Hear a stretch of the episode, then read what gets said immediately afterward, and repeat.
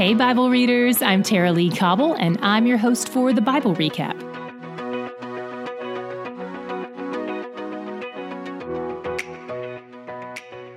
Today, we read more about Israel's obedience in following God's commands for the tabernacle, specifically as it pertains to the priestly garments. As we've talked about before, these aren't just fancy clothes. They serve a function in the service of the tabernacle. The priest is acting as a mediator between God and man, bringing the names of the tribes into the holy place, and making sacrifices for the people unto God. After everything has been created according to God's plan, they bring all the stuff to Moses. And then we see another parallel of creation, just like we did yesterday. After God finished his work at creation, he saw all that he had made and that it was good, and he blessed it. Today, when Moses saw that all the work of making the tabernacle pieces was finished, it says he saw that all the work was done as the Lord had commanded, and he blessed them. These parallels are intentional. Remember, the tabernacle is a step in the direction of God restoring what was broken by sin in the Garden of Eden, where he dwelled with Adam and Eve in peace. Then everything fell apart. Now, here he is, approximately 2,700 years later, setting up camp, literally, with a bunch of sinners. God just can't stay away from his people. So now Moses has all these tabernacle parts, and it's his job to assemble it all. I don't know how he pulls it off without those helpful IKEA cartoon instructions, but he does. Fortunately, God gave him detailed instructions on Mount Sinai. Then God tells him to anoint all the furniture with oil and consecrate it to make it holy. Remember, all this stuff is just wood and metal. It's stuff God created that had been owned by the wicked Egyptians, plundered by the Israelites, had a near miss with being part of the golden calf, and then it's now in this holy place. There's nothing special about these things, but they're in God's sanctuary, and He said to make them holy, to set them apart for sacred use. So, how is Moses supposed to do that? By putting oil on them. It sounds weird, right? How does putting oil on something make it holy? Is your car engine holy? Is your cast iron skillet holy? The point of the oil is not the oil itself, even though this was a special oil defined by God. The purpose of the oil is in establishing that this thing it's being put on is set apart for sacred use to establish its purpose in this ceremony. When I joined my church, the pastor brought out a little bottle of oil and put a drop on my forehead as he prayed for me. Is the oil special? Probably not. It's probably not even non comedogenic. But that moment served as a reminder to me and to everyone in the room that day that my life is to be set apart for use by God.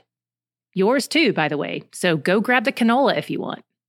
Although, to be fair, this particular oil was unique because remember, this oil is the blend that could only be used in service of the tabernacle and nowhere else, just like the incense. So, definitely not canola. But I hope you understand the point of what I'm saying regardless. So, after Moses consecrates the furniture, he brings in Aaron and his sons, washes them, puts the priestly garments on them, and anoints them. Then something important happens. God establishes the line of Aaron as the family of priests to serve before him throughout their generations. If you're only familiar with Catholic priests, for instance, you may think, well, that's a nice promise from God, Tara-Leigh, but doesn't that mean this family line of priests will only last two generations since Aaron and his sons obviously can't marry? But that's not what we see in the priesthood here. This line will continue on.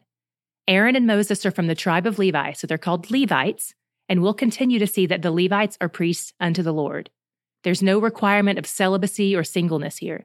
In fact, these specific people have been encouraged to multiply because that's how we eventually get to the birth of Jesus. By the way, all this happens year one after they've left Egypt. They're a little more than a week away from celebrating their first Passover in the wilderness, which is actually the second Passover since the first one was in Egypt. This tabernacle is a great anniversary present, and it'll be a great reminder when they celebrate Passover for the first time as free people We'll get to that celebration in Numbers 9, but we've got a lot to talk about between now and then. And before we talk about our God shots for today, I want to point out that we've just finished our third book of the Bible together. That's incredible. Think back to what you've learned in this book and to what you've learned since we started. How would you summarize it all? I also want to give you a heads up in case you don't know that the next couple of books aren't going to be as story driven as the first three have been. We do continue in the same storyline with the same family, so that's still happening, but it's less of a narrative for a bit. Don't give up. There's good stuff for us in the days ahead. I promise. Ask God for wisdom, ask Him to open your eyes, and you'll get something out of it you've never seen before. And hopefully, you've grown close enough to some of these characters to care about what their lives are like in the next few books, even in the dry spots. When we started this book two weeks ago, they were slaves in Egypt. Put yourself in their shoes. You're a freed slave living in the wilderness with three million other freed slaves. An old guy with a shiny face who wears a veil is in charge of everything, and you're being led by a God who lives in a cloud. Wherever the cloud goes, you pack up your tent and your family and you follow the cloud because you've come to realize it contains the presence and glory of the God who loves you. You complain about his plan, but he drowns an army to save you. You doubt him, but he's still giving you manna six days a week. You've sinned against him, but he didn't kill you. And still he's there in your midst. What's this going to be like? When is God going to lead you to the land he promised to give you? He seems to be good, but how do you draw near to his goodness? Can you? We're going to look into that in the days ahead. But what was your God shot today? My curiosity about God was piqued when we hit 4035. It says, Moses was not able to enter the tent of meeting because the clouds settled on it, and the glory of the Lord filled the tabernacle. What? I don't I don't know about you, but I've never encountered fog I couldn't walk through. I've never been in a plane that had to route around a cloud because it couldn't get through.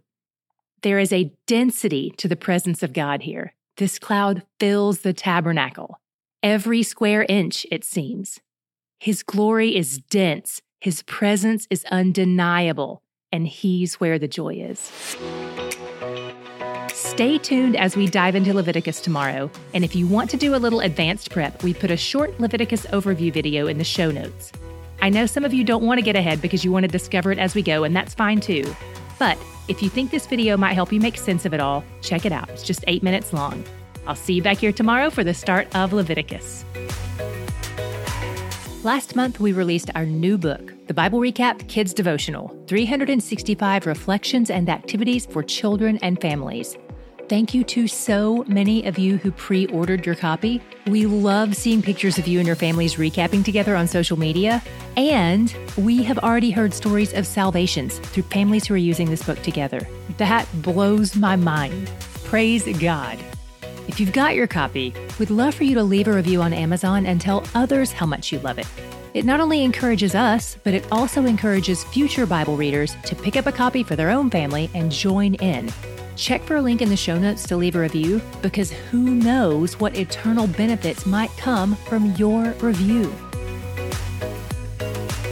From the burning bush to the parting of the Red Sea to manna from heaven, we've read about several miracles in our trip through Exodus. And this is the Old Testament. My friends at Hope Nation put together a list of the Bible's top seven most awesome and jaw dropping miracles. Click the link in the show notes to check it out.